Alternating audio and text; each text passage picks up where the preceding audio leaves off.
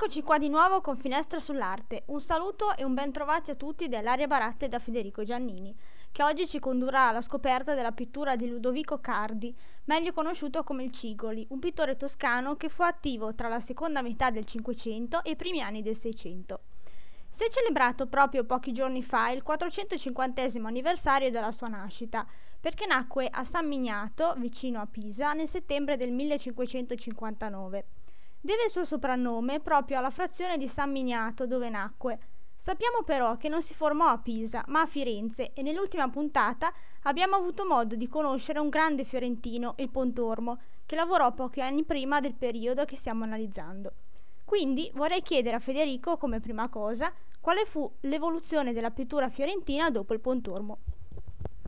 Sì, ben ritrovati a tutti. E parlare della pittura e della situazione fiorentina a partire dagli anni 60 del 500 fino agli anni 60 del 600 significa sostanzialmente continuare il discorso che abbiamo iniziato nella, nella puntata scorsa sul, sul, Pontormo, quindi diciamo subito che da un punto di vista storico eh, l'epoca delle turbulenze delle contese si era conclusa da un pezzo, dal momento che a partire dal 1531 i Medici iniziarono a governare diciamo senza intoppi e anzi a partire dal 1500 1569, quindi siamo proprio nel periodo che ci interessa, il Ducato di Firenze diventerà Granducato di Toscana grazie a una bolla di Pio V con la quale Cosimo I eh, ottiene proprio il titolo di, di Granduca. Quindi in questo periodo ci troviamo in una fase di relativa tranquillità e dal momento che quella di Firenze divenne una delle corti più importanti d'Italia possiamo benissimo immaginare che anche l'attività degli artisti fu, fu promossa e incoraggiata, artisti che potevano esprimersi a meglio delle loro potenzialità ricevendo eh, prestigiosissime commissioni. Il più importante pittore di questo periodo, pittore di cui abbiamo fatto qualche cenno nella puntata sul Pontormo, fu il Bronzino, grandissimo eh, ritrattista, pittore ufficiale della corte medicia e intellettuale inserito in modo eccellente nel, nel contesto della corte. Abbiamo poi Francesco Salviati, eh, altro pittore manierista che in qualche occasione risentì dell'influenza del Pontormo e del Rosso Fiorentino e poi ovviamente non dobbiamo dimenticare la figura di Giorgio Vasari, pittore, architetto, intellettuale che abbiamo citato molte volte nel corso del nostro podcast. E poi altri portati pittori del periodo, eh, ambedue comunque appartenenti alla generazione successiva a quella degli artisti che abbiamo appena elencato, furono Alessandro Allori che fu proprio allievo del Bronzino e Santi di Tito che ricorderete abbiamo citato nella puntata su Niccolò Circini Legnani. Eh, insomma, queste sono le più grandi personalità della Firenze della seconda metà del Cinquecento, ognuna con il proprio modo di fare pittura, e c'era chi si rifaceva al vigore michelangiolesco, chi invece perseguiva il classicismo raffaellesco, altri ancora che guardavano ad Andrea del Sarto e poi chi proponeva una pittura ufficiale solenne, insomma, ogni pittore aveva il suo stile. Quali furono gli artisti che incisero sulla formazione del giovane Cigoli? Il Cigoli si trasferì molto giovane a Firenze, fu allievo di Alessandro Allori, che, lo abbiamo detto, era a sua volta allievo del Bronzino, un Alessandro Allori che era un pittore ben inserito nel contesto della corte medicea, tanto che negli anni 70 del Cinquecento divenne anche pittore ufficiale di corte e quindi eh, Allori proponeva una pittura tradizionale, precisa, eh, molto limpida, che si rifaceva, oltre che ovviamente al suo maestro Bronzino, anche a Michelangelo e a Raffaello, quindi una pittura che sicuramente soddisfaceva il gusto della corte. Poi, altro artista importante per la formazione di Ludovico Cardi fu Santi di Tito, che dopo eh, un primo accostamento ai risultati più moderni del manierismo cominciò a proporre una pittura eh, più semplice, con un linguaggio più facile e, e, più chiaro, una pittura quindi in linea con i principi controriformistici di cui abbiamo fatto largo cenno nelle puntate sui Carracci e, e su Niccolò Circiniani. E poi, dato interessante, il Cigoli si accostò anche alla pittura del Correggio e questo eh, ce lo dice anche Luigi Lanzi nella sua storia pittorica dell'Italia e in particolare ci dice che il Cigoli e altri suoi amici e compagni di studi, tra i quali eh, citiamo Jacopo Chimenti detto Lempoli e Cristoforo Allori, figlio di Alessandro, non potendo viaggiare nelle terre dove il Correggio eh, lavorò maggiormente, quindi in Emilia e in Lombardia, cercarono a Firenze quelle poche copie dei lavori del Correggio e mh, mm, gli ancor più rari suoi lavori originali che si conservavano a Firenze eh, Lanzi dice per trarne specialmente il gusto del chiaroscuro, quindi eh, grandi artisti e un clima culturale decisamente elevato incisero sulla formazione del giovane Ludovico Cardi. Sappiamo che durante gli anni della sua formazione il Cigoli compì un viaggio a Venezia e questo contribuì a far sì che le sue prime opere risentissero un po' del colorismo tipicamente veneto. Un esempio è il Martirio di San Lorenzo che si trova a Filine Valdarno. Cosa ci puoi dire riguardo a quest'opera del 1590?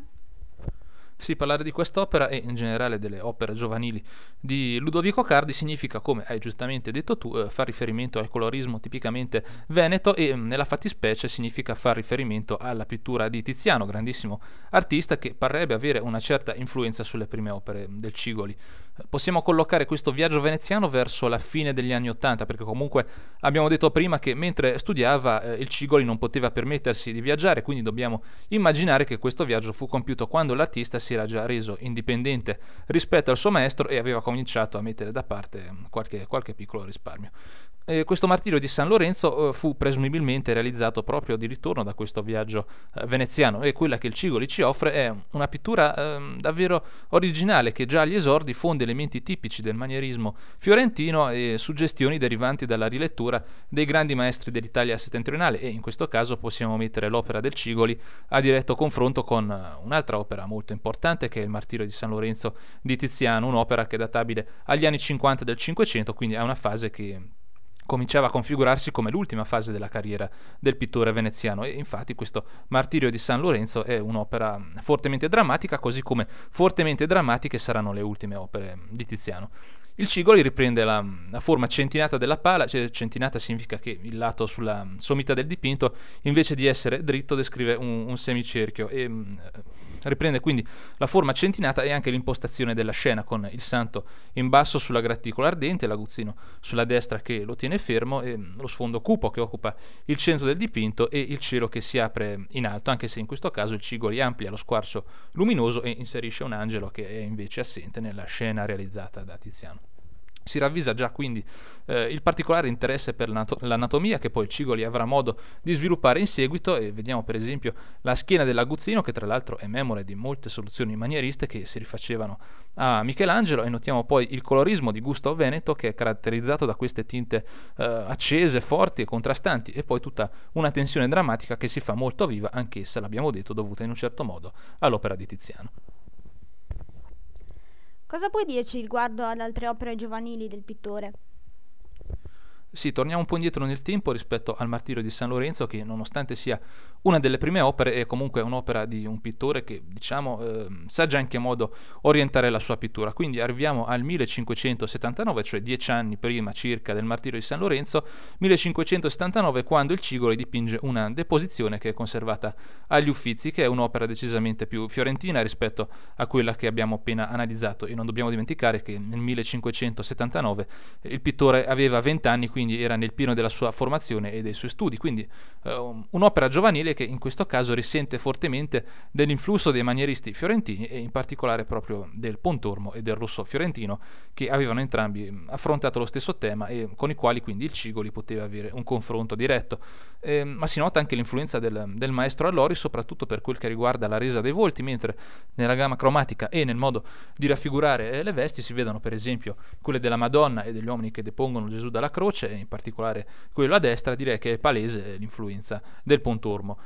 Poi abbiamo un'interessante opera conservata anch'essa a Figline, un'annunciazione dipinta intorno al 1580 che invece risente già dell'influsso del Correggio. E evidentemente ci troviamo nel periodo in cui, come dice Lanzi, il Cigoli si dava da fare per um, trovare le opere fiorentine del Correggio, del quale in questo dipinto Ludovico Carracci riprende la sostanziale eh, eleganza della composizione, la resa degli incarnati, eh, l'atmosfera direi rilassata e soffusa, eh, l'interesse per la prospettiva e poi molto correggesca e anche la nuvola che sovrasta i due protagonisti protagonisti.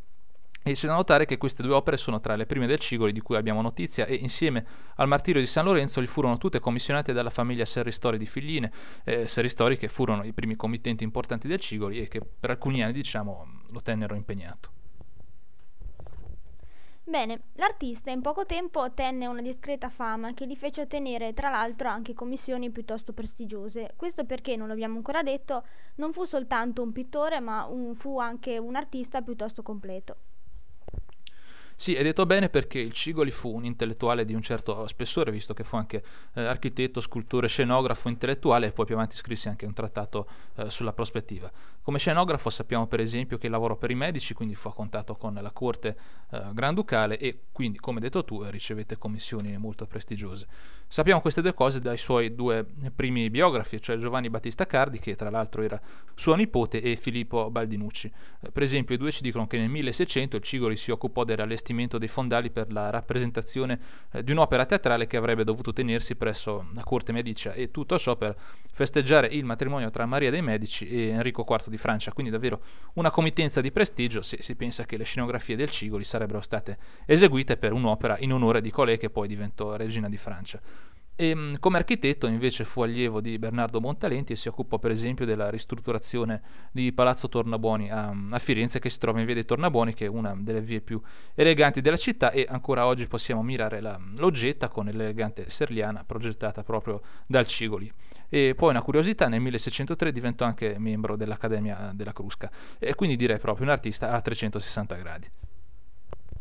Bene, tornando a parlare di pittura, vorrei chiederti qualche informazione sull'importante lavoro che il Cigoli eseguì intorno al 1597, cioè il miracolo della mula, che è conservato nella chiesa di San Francesco a Cortona.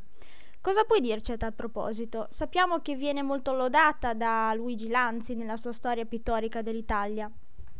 Sì, perché addirittura eh, Luigi Lanzi dice che questo miracolo della mula del Cigoli sia la migliore di quella città ornatissima e questo è quanto scrive l'abate Lanzi nella sua storia pittorica dell'Italia, opera del 1796. Ehm, questa, questo miracolo della mura rappresenta uno mm, dei miracoli di Sant'Antonio e il racconto dice che il santo si trovava a predicare in quel di Rimini e stava distribuendo la comunione, quindi l'ostia consacrata ai fedeli, quando a un certo punto gli si avvicinò un contadino in compagnia di, di una mula. E questo contadino diceva che secondo lui nell'ostia non c'era veramente il corpo di Cristo, quindi dimostrava di non credere e propose una sfida a Sant'Antonio, cioè disse che eh, avrebbe tenuto la mula a digiuno per tre giorni e poi le avrebbe messo davanti un mucchio di biada e un'ostia consacrata e nel caso in cui la mula avesse scelto eh, l'ostia, eh, il contadino avrebbe creduto e si sarebbe quindi convertito alla fede cattolica. Sant'Antonio accettò e dopo tre giorni quindi i due si ritrovarono davanti alla folla per verificare cosa scegliesse di fatto la mula che, come si può ben immaginare, tra il mucchio di biada e l'ostia consacrata scelse proprio quest'ultima, quindi il contadino si convertì alla fede cattolica. Si tratta di un episodio molto famoso ed è stato rappresentato più volte nella storia dell'arte. Senz'altro la più famosa rappresentazione è quella di Donatello sull'altare del santo nella basilica di Sant'Antonio a Padova.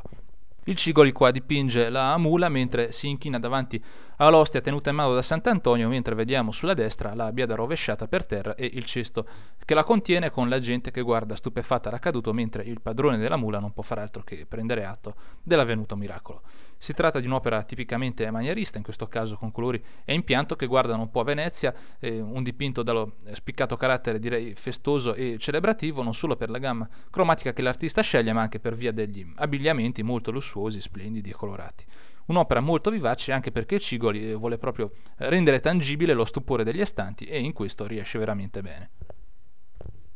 In questi anni, cioè alla fine del Cinquecento e i primissimi anni del Seicento, il Cigoli produsse una serie di capolavori. Quali sono le opere di cui ci puoi parlare? Sì, tra le opere di questi anni ne troviamo due che hanno per soggetto San Francesco, una conservata agli Uffizi che ritrae il santo mentre riceve le stimmate e un'altra conservata all'Ermitage che lo ritrae invece in meditazione e sono due opere che si possono datare al 1596-97, quindi lo stesso periodo del miracolo della mula di cui abbiamo appena parlato. Sono due dipinti che, diciamo, si fanno portatori di una certa carica religiosa che in certi versi anticipa anche un po' l'arte barocca, anche perché sono due opere di lettura abbastanza semplice, così come semplice del resto era anche il miracolo della mula. Alcuni storici dell'arte dicono che il Cigoli fu in una certa maniera influenzato anche dai Carracci e se questo è vero lo si nota in questi dipinti che hanno una tensione religiosa piuttosto sentita e si guardi per esempio l'espressione del San Francesco degli Uffizi mentre riceve le stimmate e tutto ciò per un risultato piuttosto mistico che forse potrebbe risentire dell'arte di mm, Ludovico Carracci. Il San Francesco degli Uffizi è un'opera fortemente eh, emotiva e anche piuttosto teatrale, quindi anche in questo anticipa un po' il barocco con questo santo in estasi e con il cielo che si squarcia e lascia intravedere una forte abbagliante luce divina e con questo angelo che come da classica iconografia colpisce San Francesco e fa sì che il santo possa ricevere le stimate. Poi sempre di questo periodo, eh, fine 500, inizio 600, cioè nel periodo in cui l'arte del Cigoli sta ehm, abbandonando il manierismo per dirigersi verso il barocco, abbiamo un'opera che si trova a Forlì nella chiesa di San Mercuriale e ritrae il santo titolare della chiesa, cioè San Mercuriale, che uccide il drago, perché secondo un um, aneddoto riguardante la vita di questo santo, che secondo la tradizione fu il primo vescovo di Forlì, ehm, San Mercuriale quindi uccise un drago che spaventava i forlivesi. In questo dipinto il protagonista è ritratto sulla sinistra mentre con un gesto ammansisce il draghetto che gli svolazza i piedi e con una fascia lo tiene per il collo, mentre sullo sfondo troviamo una rappresentazione della città di Forlì e quello sulla destra, eh, cioè l'edificio più alto, è proprio il campanile della chiesa di San Mercuriale, mentre la torre vicina è la torre civica così come appariva all'epoca. Eh, oggi ha assunto forme completamente diverse anche perché fu restaurata nell'Ottocento e poi abbattuta durante il 1944 e in seguito fu ricostruita.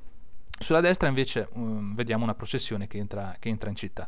Anche in questo caso i colori, in particolare qui quelli del cielo, richiamano soluzioni venete e l'impianto invece anche in questo caso sembrerebbe risentire eh, dell'arte della scuola bolognese. Del resto, trovandosi Forlì vicina a, a Bologna, è molto probabile che il Cigoli si sia ispirato proprio ai Carracci. Abbiamo poi a Firenze un'altra annunciazione, molto più barocca però di quella che abbiamo citato prima, e infine due dipinti a Pisa. Uno è un dipinto ufficiale, cioè la vestizione di Cosimo I a Gran Maestro dell'Ordine dei Cavalieri di Santo Stefano, che si trova uh, per l'appunto nella chiesa di Santo Stefano ai Cavalieri a Pisa, e tra l'altro nel dipinto si vede anche una rappresentazione della torre, e poi l'altro dipinto è un San Girolamo che segna in modo definitivo la, la svolta barocca dell'arte di Ludovico Cardi.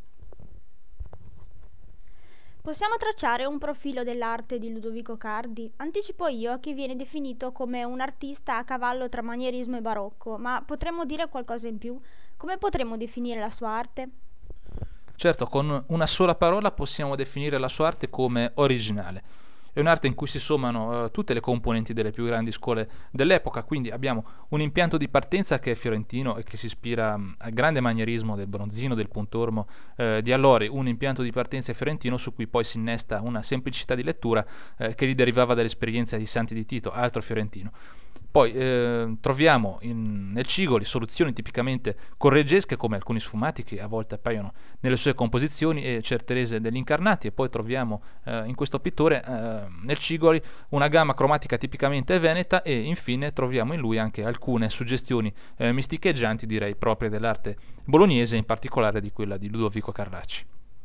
E poi, non l'abbiamo detto, ma eh, nell'ultima fase della sua carriera il Cigoli si trasferì a Roma dove ebbe modo di eh, confrontarsi anche con il Caravaggio, quindi insomma un artista completo che riesce a fondere l'arte di molti grandi eh, maestri per arrivare a una pittura che è sempre in costante evoluzione, un'arte in continuo cambiamento, tanto che se si guarda agli ultimi risultati della sua pittura e si confrontano eh, queste opere con quelle giovanili sembra quasi di vedere due pittori diversi, anche perché poi eh, l'evoluzione della pittura del Cigoli spesso non è lineare, per esempio nella fase diciamo barocca, a volte possiamo ancora trovare dipinti di gusto manierista. Eh, ecco, questa è un po' in sintesi l'arte del Cigoli, un'arte a cui non possiamo dare etichette se non quella di arte originale. Uno dei capolavori più famosi del Cigoli è senz'altro l'Ecce Homo, che è conservato a Firenze e a Palazzo Pitti. Si tratta di un'importante opera d'arte del Seicento e su questa opera c'è anche un aneddoto da raccontare.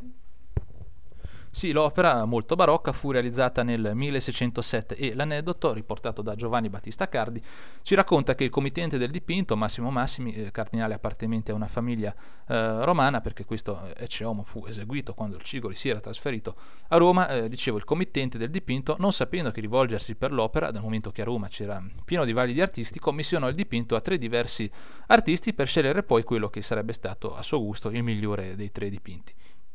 Tre artisti erano il Cigoli, il Passignano, il cui vero nome era Domenico Crespi, era un importante pittore fiorentino coetaneo del Cigoli, e il terzo pittore era niente meno che il Caravaggio. Questa specie di gara fu vinta proprio dal Cigoli e il suo Ecce Homo entrò quindi nella collezione del Cardinale Massimi. Eh, l'opera ritrae il famoso momento evangelico in cui Pilato, dicendo Ecce Homo, che significa ecco l'uomo, mostra Gesù alla folla che avrebbe dovuto decidere sulla sua liberazione. È un dipinto direi di chiara impostazione caravaggesca e del resto il Cigoli eh, già da qualche anno si era trasferito a Roma, quindi era entrato in contatto con la pittura eh, del Merisi e cerca in quest'opera di trarne alcune suggestioni, rivelandosi più un attento osservatore che un passivo imitatore, perché se il modo di illuminare i personaggi è tipicamente caravaggesco, l'impostazione è frutto di una scelta sapiente di Ludovico Cardi che propone un'opera piuttosto armonica e precisa con una figura di un Cristo sofferente al centro e ai suoi due lati Pilato che dall'espressione sembra quasi direi dispiaciuto dei tormenti subiti da Gesù e poi una grottesca figura di un servo. E anche Caravaggio dipinse un Ecce Homo più o meno nello stesso periodo e confrontando le due opere si ravvisano chiaramente le diversità anche perché eh, il dipinto del Merisi è molto più naturalistico di quello di Ludovico Cardi, dipinto che eh, rappresenta comunque eh, l'Ecce Homo di, del Cigoli, un grande capolavoro dell'arte del Seicento. Bene, sappiamo tra le altre cose che il Cigoli fu molto amico di un grandissimo personaggio dell'epoca, cioè Galileo Galilei. Cosa sappiamo di questa amicizia? Ci sono opere che possono darci una testimonianza? Sì, i due furono eh, molto amici, si erano conosciuti da giovani, anche perché sono quasi coetanei, Galileo è di 5 anni eh, più giovane rispetto a Ludovico Cardi, e furono in costante corrispondenza e, si, e spesso si, si scambiarono suggestioni ehm, la mostra che si è tenuta questa prim- mm, primavera-estate diciamo, a Pisa, eh, che è stata allestita per celebrare i 300 anni dell'invenzione del cannocchiale da parte di Galileo, aveva una sala proprio riservata al rapporto tra questi due eh, grandi personaggi. E mm, nelle lettere mm, che si scambiavano, i due parlavano molto di scienza e di pittura e si scambiavano ognuno le proprie eh, impressioni, tanto che Galileo alle volte disegnava e il Cigoli si dilettava nelle osservazioni astronomiche. E questo lo vediamo bene perché in alcune sue opere L'artista dipinge la Luna alla luce delle nuove scoperte di Galileo che, proprio grazie all'uso del cannocchiale, era riuscito a rilevare le irregolarità della superficie lunare, ehm, le montagne, i crateri, le valli, eccetera. E realizzò proprio nel 1609 un disegno che riportava quanto scoperto. E ricordiamo che fino ad allora la Luna era ritenuta un corpo celeste eh, perfetto dalla credenza comune della religione. Eh, nella cupola della Basilica di Santa Maria Maggiore troviamo un affresco del 1612 del Cigoli che tra l'altro è anche la sua ultimissima opera, dato che scomparve a Roma nel 1613, un'opera eh, in cui vediamo una immacolata concezione in cui l'artista dipinge eh, ai piedi della Madonna la luna così come secondo i disegni di Galileo e mm, ovviamente le sue osservazioni dirette. È un affresco che tra l'altro direi ci testimonia in modo tangibile come in un primo tempo le scoperte galileiane non furono avversate. Poi altra opera che dimostra